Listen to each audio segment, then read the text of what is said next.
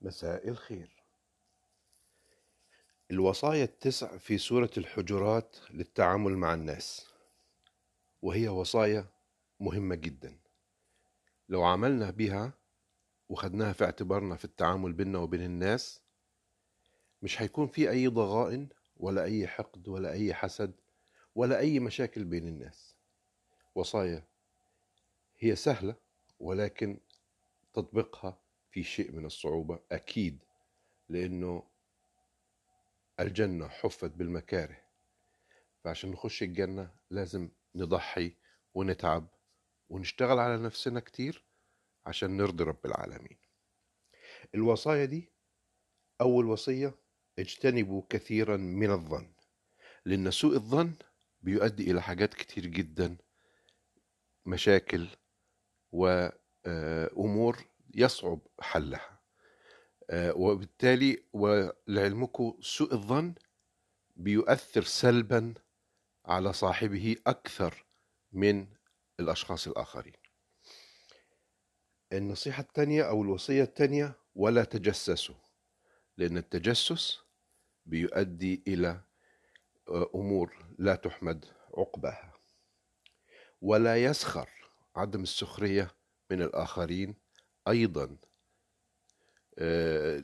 تؤدي إلى ترابط أكثر لأن السخرية عندما يسخر شخص من آخر يتم عمل شحناء أو أمور في غنى عنها قد تؤدي إلى شجار أو إلى مشاكل أكبر. ولا يغتب. برضو رب العالمين هنا بيوصينا بألا نتبع أسلوب الغيبة على الأشخاص الآخرين. ولا تلمزوا وعدم لمز الأشخاص الآخرين اللي هو نتكلم عليهم بص ده عامل إزاي بص ده شكله عامل إزاي. الأمور ديت كلها بتخلي القلب يموت أول شيء. يعني قلب الشخص الذي يلمز أو الذي يعمل هذه الأمور السيئة والأمور السلبية قلبه يموت وبالتالي لا يشعر بلذة الإيمان ولا بلذة السعادة بالتعامل مع الآخرين. ولا تنابزوا. دي الوصية السادسة. والوصية السابعة فأصلحوا.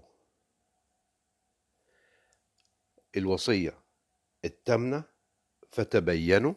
رب العباد هنا بيوصينا إن إحنا نتبين ونتحقق ونتأكد من الأمور قبل أن يجرفنا الغضب وسرعة الغضب وسرعة الثأر للنفس وللغير. وبالتالي تكون هناك مشاكل كبيرة جدا. وآخر وصية وهي وأقسطوا. وأقسطوا أي وأعدلوا وكونوا من المقسطين أي من العادلين وتكونوا من الناس والأشخاص الذين يحبهم الله سبحانه وتعالى.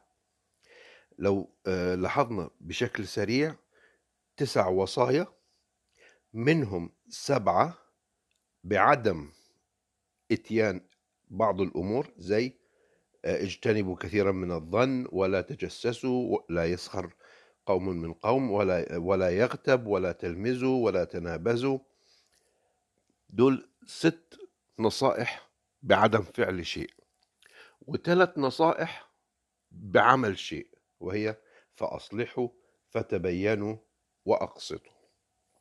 لو شفنا الثلاثة اللي فيهم نصائح إيجابية أو اللي هي أفعال إيجابية أقصد اللي هي فأصلحوا فتبينوا وأقسطوا هنلاقيهم علاج للست وصايا الآخرين اللي هما سوء الظن التجسس السخرية الغيبة واللمز والتنابز اللي أمرنا الله سبحانه وتعالى بعدم فعلها.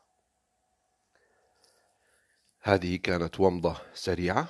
مساؤكم دائما إيجابي ورضا رب العالمين. دمتم دائما في سعادة.